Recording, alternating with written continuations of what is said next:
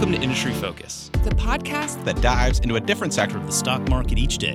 I'm your host, Emily Flippen. I'm Jason Moser. I'm Nick Sciple. I'm Dylan Lewis. And today we're talking financials. Today we're talking consumer goods. Wild Card Wednesday. And we're talking energy. And today we're talking tech.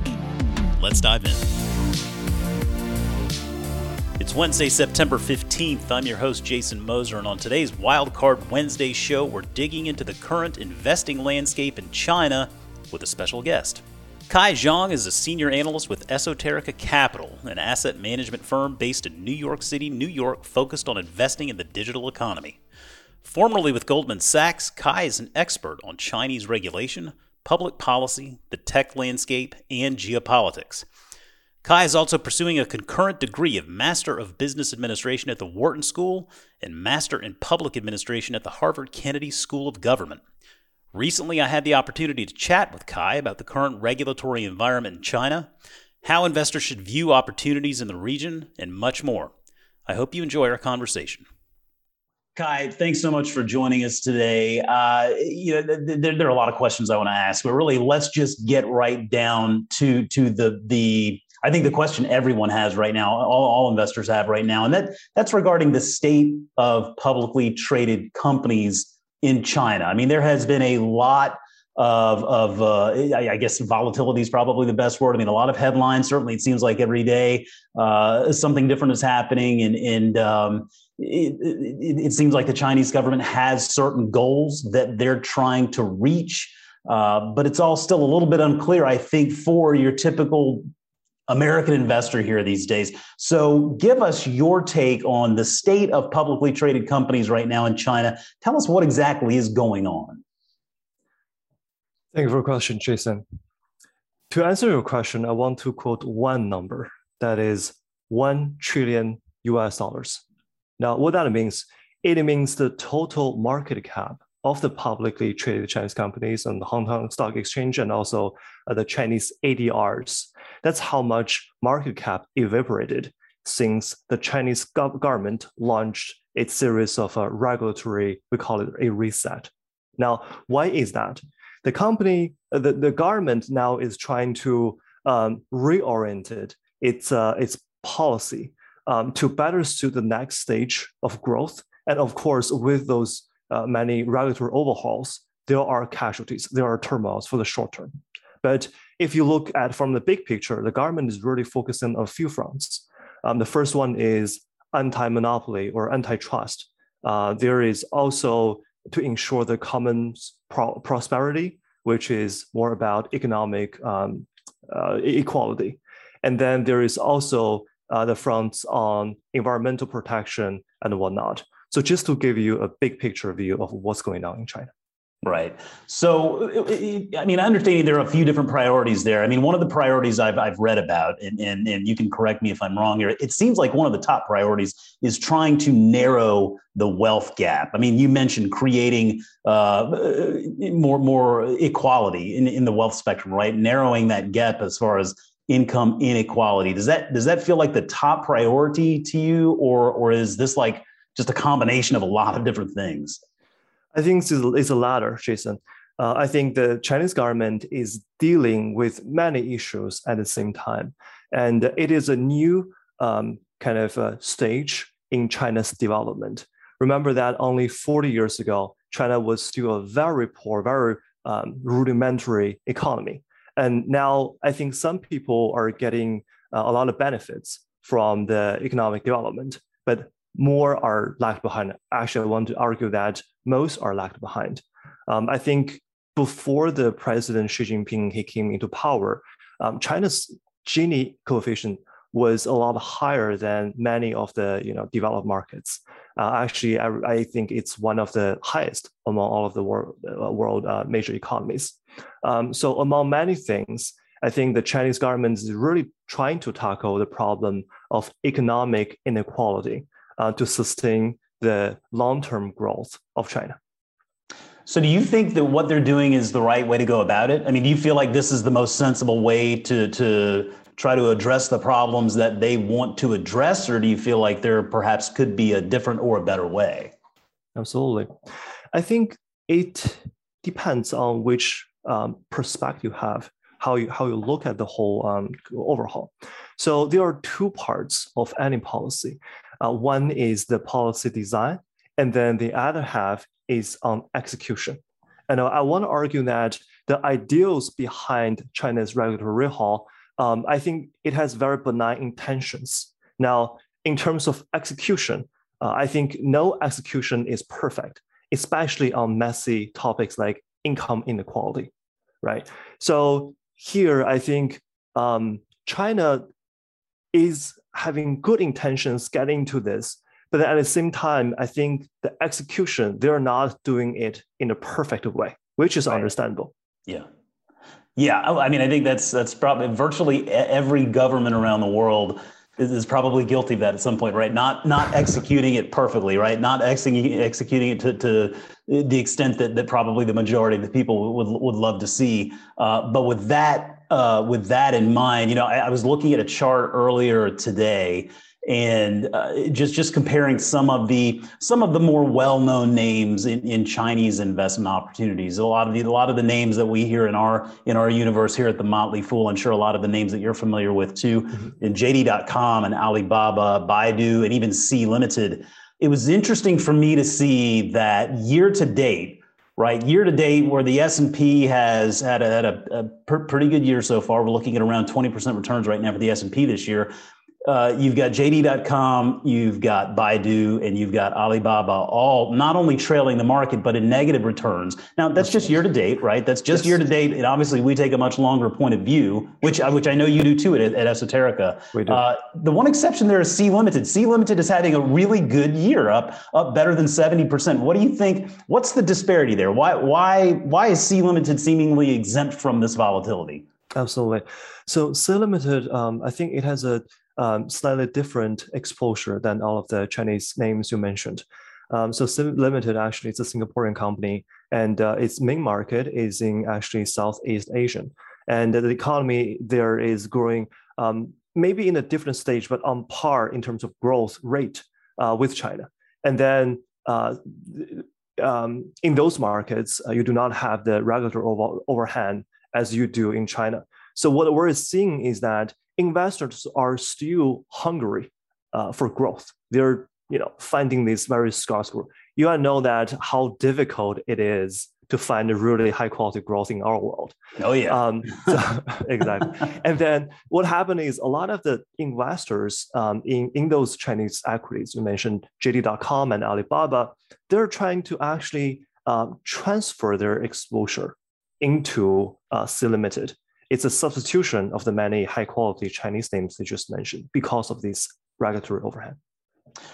So when you see companies like when you see those names, those businesses like Alibaba and JD.com and uh, Baidu, when you see those businesses underperforming in the near term like like we're seeing. And, and we know why right? We we generally speaking know why. I mean that's why we're why we're that's what we're talking about today. Mm-hmm. do you view that personally or as at esoterica it, it, as as a team there? How, do you view that as uh, concerning or do you do you look at that as uh, as an opportunity for investors who are willing to take the longer view?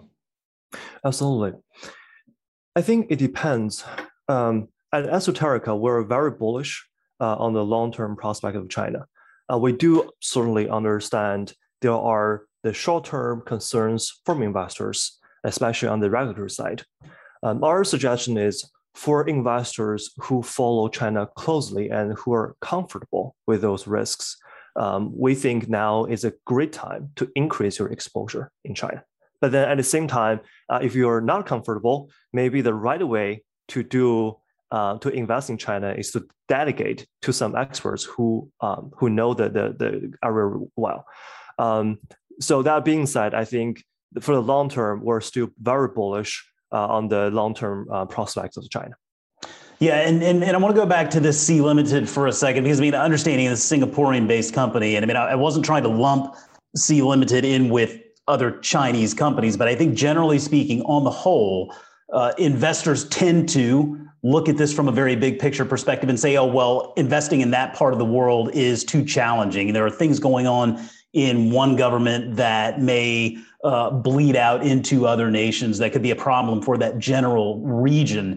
Mm-hmm. Uh, so I, I, guess I wonder ultimately is when you look at a company like Sea uh, and you see what's going on in China regarding the regulatory uh, shifts that, that, we're that we're seeing. Um, are there any other companies in the general region, not necessarily Chinese? I mean, they could be Singaporean based, they could be anywhere else. Are, are there companies that you feel like? Are you familiar with that phrase that we use, the throwing the baby out with the bathwater? Yes, absolutely. I yeah, think, are there any companies out there you feel like these are these are babies that are being thrown out with the bathwater? Maybe investors are missing the real the bigger picture there. Absolutely. Uh, so in the case of China, absolutely, investors are throwing the baby out with the bathwater, uh, and uh, that's an excellent point. Um, at, at, the same time, um, although investors should take a differentiated view, um, you know, across the, the different uh, companies, say you know Alibaba versus Tencent, they have very uh, different risk profiles in terms of regulatory, and uh, um, I, I still think that this overall investor sentiment is significantly uh, impacted by the recent regulatory overhaul in China. And then uh, in terms of uh, Sea Limited, the, the company, a Singaporean company, um, we were seeing that investors are flocking um, into Sea as a substitution to the Chinese names. I think actually it, it proved that the Chinese model actually works.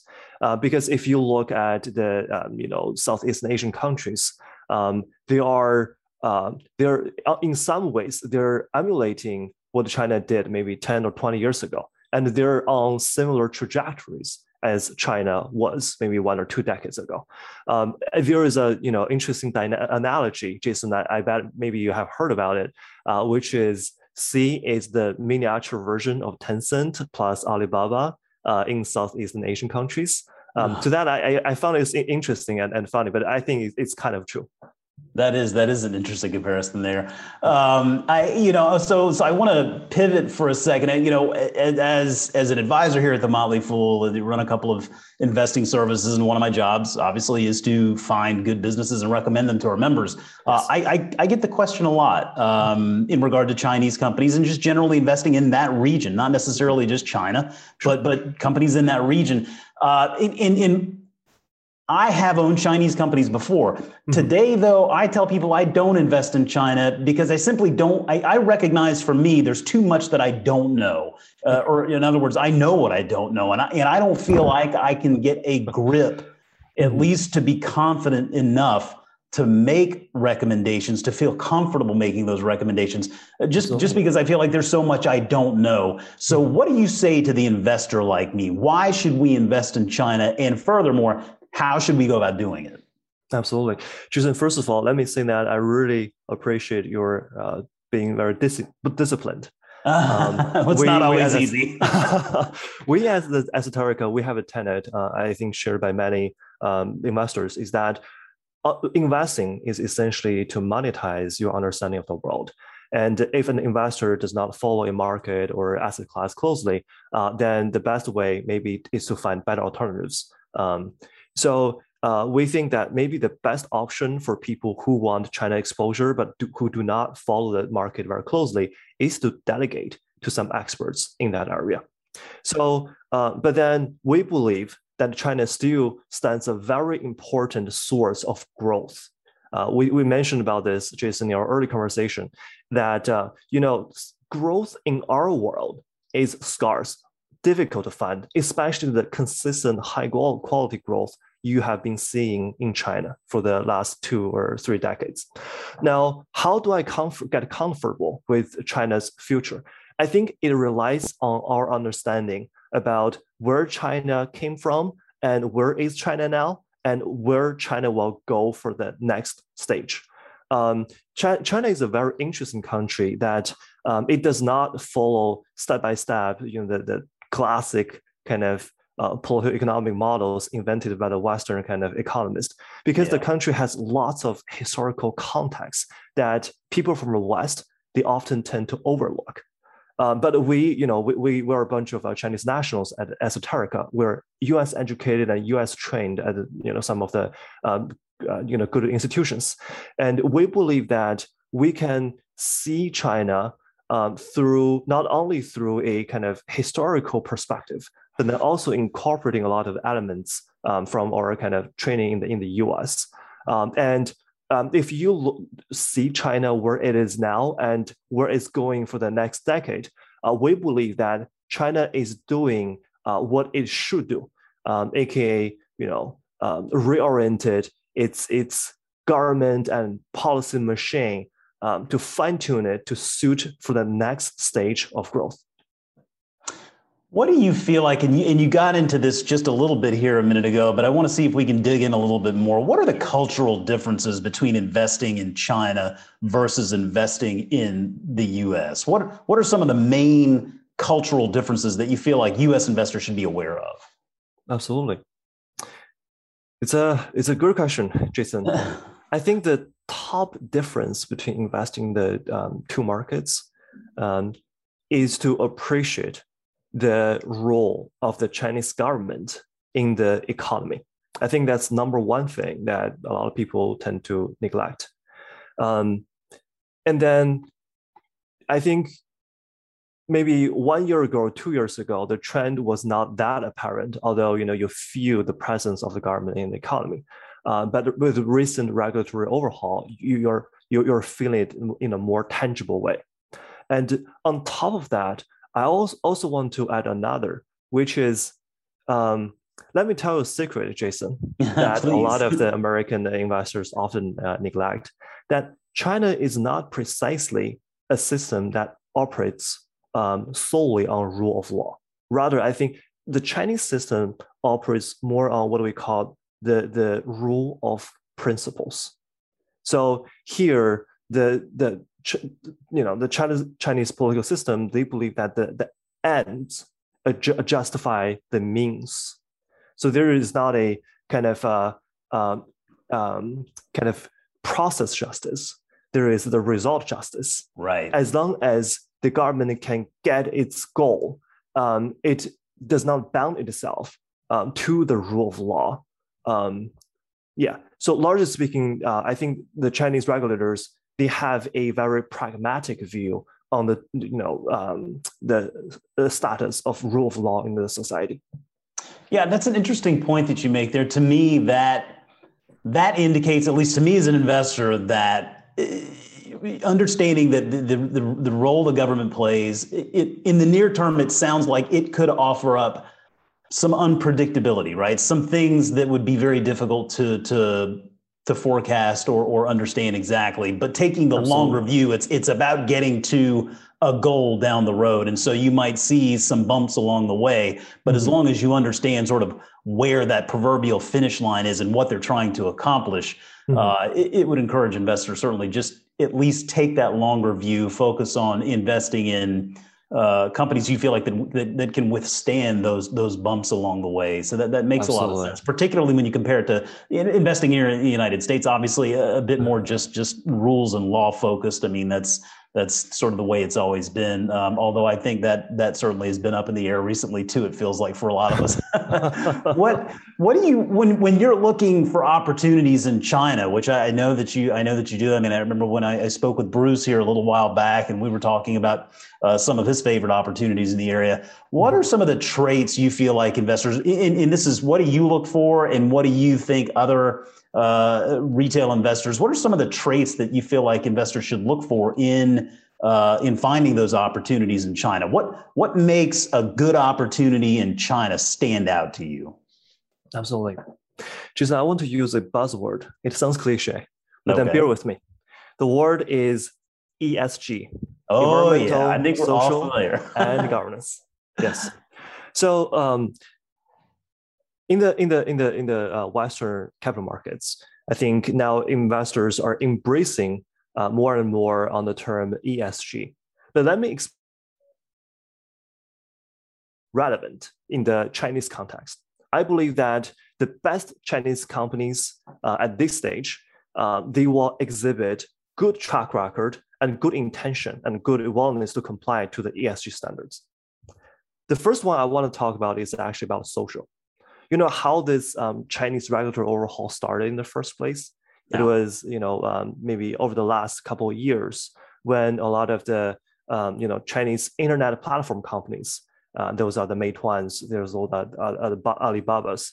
Um, they, uh, they, they first they use heavy subsidies to get into the market, and then once they achieve this monopolistic status, they take price and then they reap profits, which is very very very um, typical kind of uh, uh, very rational business behavior. But then in the meantime, that hurts a lot of the uh, you know low-level employees or gig economic workers, gig economy workers in the in the process, and that creates huge backlash in the Chinese society. Um, so I would argue that when these companies were you know taking price and whatnot, they neglected very crucial aspects on the social front in the ESG, and then that was one inherent risk embedded in their business model. So that's just an example. And then, uh, of course, now I think most of the Western investors they should understand the importance of governance, right? For example, property alignment of uh, interest and uh, of, the, of, the, management team, and also the, the shareholders, uh, and also the prudent allocation of capital and whatnot. So that's just a given. Uh, it's the same thing in China too. And then also another thing I, I want to mention um, is on environmental issues. Mm-hmm. So if you look at uh, Xi Jinping's, you know, um, he, he has a um, he has a, has a book, he has multiple you know speeches and whatnot. Uh, he repetitively mentioned and, and one kind of priority policy, which is on environmental protection. Um, so that's actually also another priorities for China going forward. Um, so it, when when Xi took power uh, in the in the early 2000, uh, say 2010, 2000, uh, 2012, actually he came into power. Uh, pollution, air pollution in Beijing, for example, was bad. Now it's much better after almost a decade of uh, uh, kind of in improvement. And you're also seeing that China is huge in renewable energy space and also EV. So these all show that um, companies that have good compliance or actively take on such opportunities uh, those would be the ones that I would call exhibit very good traits um, in, in China as good investment model uh, targets. Okay, well, uh, putting all of this together and, and given what you and, and Bruce and the team at Esoterica are doing on a day to day basis, I, I, I, I have to ask are there any particular Chinese companies that have your interest today? Where do, what, what, what are you and the team focused on? What are a couple of what are a couple of businesses that you that you are really excited about there at Esoterica Capital today? Absolutely, we have a uh, moderate exposure to China, and uh, uh, our mandate is really to find the best companies and the best investment ideas globally. I like uh, so that. that mandate. includes. Thank you. That's you. a good Thank mandate. well, it worked very well for us. And uh, in the meantime, uh, we, we, we tend to take a very opportunistic stance on how to actively allocate or risk exposure. And now uh, we're you know focusing very much on the Chinese because I think you know it's it's a very attractive. Uh, we think it's a very attractive sector. Now, in terms of what um, specific uh, securities we have, one um, such name on our mind, on top of our mind, is Tencent. Ah, um, yes. It's uh, the big brother, um, mm-hmm. kind of analogical wise. Um, it's the big brother of Sea Limited, but it's in China. So the company, for people who are not familiar with Tencent, so Tencent really, the company can be kind of broken into two parts. One is on the social media. There you have the WeChats and the, the QQ, another instant messaging platform. Um, so those two platforms, especially WeChat, they became um, ubiquitous in China, and they became the foundation um, of a lot of the uh, technology platforms in China. You can order, uh, you know, food on it. You can submit your COVID test results or vaccination uh, record on it and whatnot. And then uh, on the other side, Tencent also has a sizable gaming uh, operations. Um, so they, they provide the um, you know a lot of the, the, the mobile games and what that's very profitable. The reason why we like Tencent is because we think it is a company that's very disciplined, uh, exhibit a very good ESG track record and willingness to comply, and then also the valuation is very attractive. One more question before I let you go, because you mentioned gaming, and this is something that's just come up recently, but I know that uh, it's, it's something that's caught a few eyes. Uh, do you have any concerns with the the notion that the Chinese government wants to limit the the amount of time that kids can play video games over the course of a week? I mean, it seems like that would be very difficult to implement. Um, yes. So I'm, I'm, not sure exactly how they do that. Um, but I don't know. I mean, how do you feel? To me, I, I, to me, it just feels like it would be a very difficult thing to implement. I, I, don't know that I really. It doesn't make me any less bullish on the sector. As a matter of fact, I think it makes me more bullish because they realize how powerful it is. But I also understand the perspective of there's there's sort of this notion that they could be addicting and that could be problematic for for younger uh, younger children as they grow up into adulthood. Do you, do you have a perspective there on on that effort to try to limit the the amount of uh, of time spent uh, playing games? Yes. Uh, the short answer to your question, Jason, is that I'm not particularly concerned about this limitation on kids' uh, gaming time. Um, the reason is because if you look at Tencent, right, only uh, I want to say one percent of the accounts are registered under um, the you know kid's name. Uh, that's uh, teenage or youth name. Um, of course, the real number um, maybe is kids taking parents' identification and then do the gaming online. That's probably you know a bit bigger. But yes. I won't. I, I don't. I, I I won't say that it's it's much bigger. Um, so the proportion of the teenagers um, as a proportion of the total um, gamers on Tencent platforms, that's relatively small. I'm not saying that Tencent is not impacted. It is impacted somehow. Um, but then I think if you look at the grand picture, it's adults uh, that spend the most, both time and money on those games. And then to be honest, I think the Chinese government clearly indicated that they're not only um, not want to penalize those gaming companies. Actually, they want to enhance the status of the Chinese gaming companies because they see that as an important tool um, to increase China's soft power. It's just another format of um, media that is very addictive. They want to limit the kids, not the adults. Yeah. You, you just raised an excellent question, Jason, about how to implement um, this this kind of regulation, right? Three hours per week uh, yeah. per child. That's very very difficult. How do they do that? I don't I don't think they can do it again. You know, 100% just given how complex our, our world is. Uh, but then I think with technology, um, I think the, the gaming companies will come up ways to more closely execute the government's mandate. For example, Tencent, um, they're, they're big in AI. Maybe they can develop some technologies uh, to uh, verify the gamers uh, by their facial you know, features to see if either that's a minor or that's an adult. I think with, with technology, the magic of that is um, they can enable a lot of the previous impossibilities into possible. So that's why we love technology at uh, Esoterica. Well, Kai Zhang with uh, Esoterica Capital, this has been a wonderful conversation. Thank you so much for taking the time to join us this week on Industry Focus. I, I look forward to, to talking again with you very soon. Thank you very much, Jason. My pleasure. That'll do it for us this week, folks. You can learn more about Esoterica Capital by visiting their website at esotericacap.com. And you can follow Kai on Twitter at Kai Esoterica. Remember, you can always reach out to us on Twitter at MF Industry Focus or drop us an email at industryfocus at fool.com. As always, people on the program may have interest in the stocks they talk about, and the Motley Fool may have formal recommendations for or against. So don't buy or sell stocks based solely on what you hear. Thanks as always to Tim Sparks for putting the show together for us. I'm Jason Moser. Thanks for listening, and we'll see you next week.